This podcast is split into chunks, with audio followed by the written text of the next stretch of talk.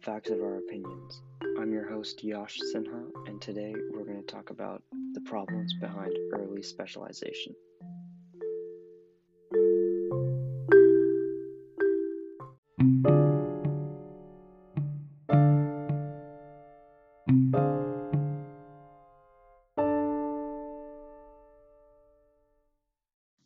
Does practice really make perfect?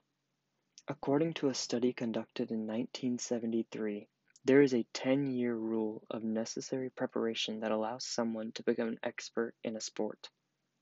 Many parents use this as a rule of thumb and start using tactics such as early specialization with their kids. The only problem is that it's not true.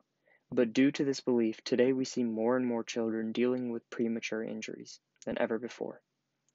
There are many factors that lead people to being able to achieve what they achieve in a sport, and the biggest one is genetics. Genetics limits one's athleticism, height, muscle mass, and more.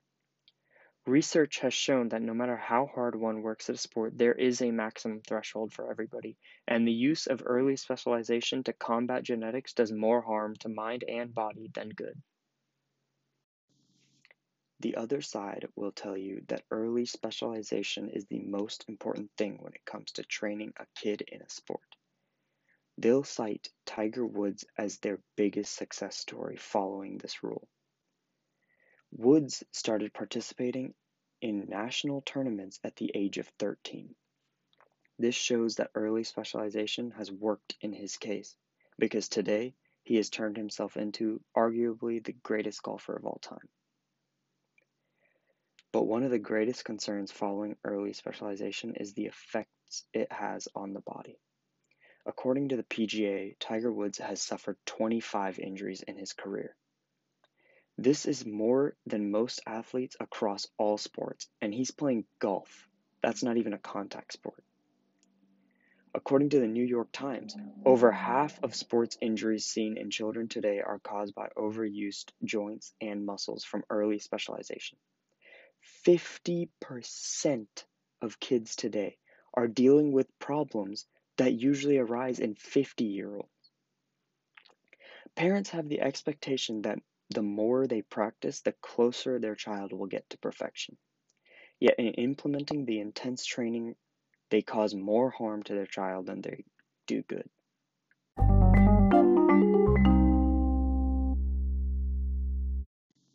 When it comes to sports in general, the amount of training one does isn't a guarantee for success at a high level.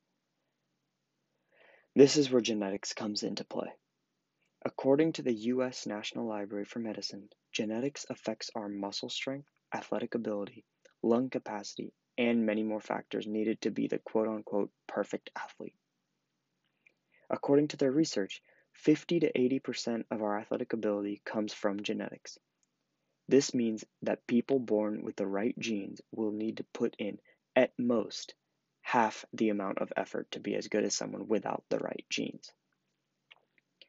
Parents who use tactics like early specialization seem to ignore the idea that maybe their child does not have the genetics to be successful in a certain sport. But this is likely because at young ages, most children are the same build physically. So, yes, at young ages, the hard work will pay off. But as soon as children start hitting puberty and fully developing, the genetics that have been hidden will now decide who is better at what. Early specialization isn't only harmful to a child physically, but also mentally. With intense focus on one sport over others, a child misses out on the opportunity to diversify and try new things. According to the Post and Courier, Early specialization can cause intense stress and can lead to early burnout. Many parents train their kids from a young age to have the goal of achieving a scholarship or more. For example, when I was in sixth grade, my Pee Wee League football team had parents on the sideline that were already planning for their kids to get a scholarship. This is in sixth grade. My family was the opposite we knew I wasn't athletic enough to get a scholarship. I was there just to learn sportsmanship and learn how to lose. But there was kids already on the team at the age of 12 being pushed to get a scholarship. But later in life, when genetics start giving certain athletes an advantage over others, their mental health will be affected. A child who grew up good at a sport and put in countless hours is now 5 foot 6 and expected to perform better than a 6 foot 6 counterpart on the basketball court. There are many examples across all sports that show where genetics can trump hard work.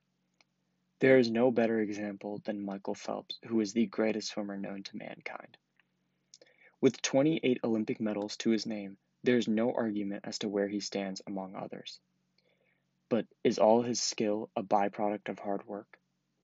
According to ScienceABC.com, Phelps is genetically built with the perfect swimmer's body. He stands at 6 foot 4 but has a wingspan of 6 foot 7. The average human has a wingspan equivalent to their height or less. His added 3 inches make his arms like paddles on a boat. Further analysis shows that he has a torso of a 6 foot 8 human, allowing him to reach farther with every stroke. But on top of everything, it has been scientifically proven that Phelps produces half the lactic acid of a normal human.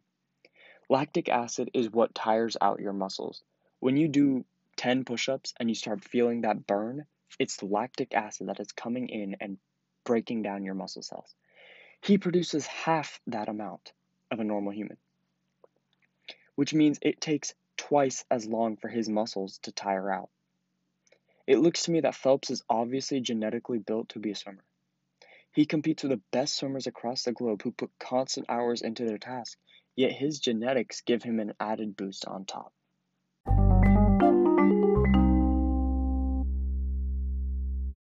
According to SportsSignup.com, many parents believe that starting their child off young and focusing on just one sport will help build muscles to help them become better athletes overall. According to letgrow.org, though, early sports specialization is unhealthier than letting your kid play all sports. This is due to the fact that when they focus on one sport, they lack training in multiple other motor skills from other sports and they don't train muscle groups used in other sports, which makes them more susceptible to injury.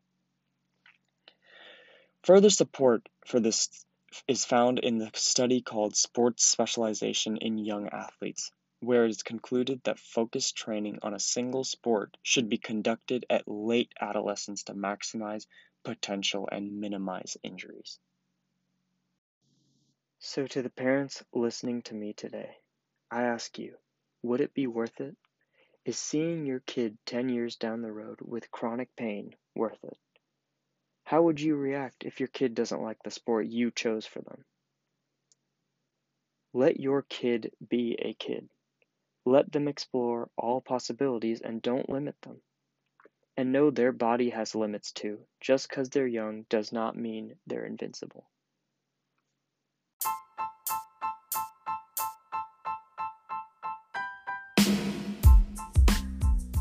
Thank you for tuning in on this episode of The Facts of Our Opinions. I'm your host, Yash Sinha, and I hope to catch you guys next semester.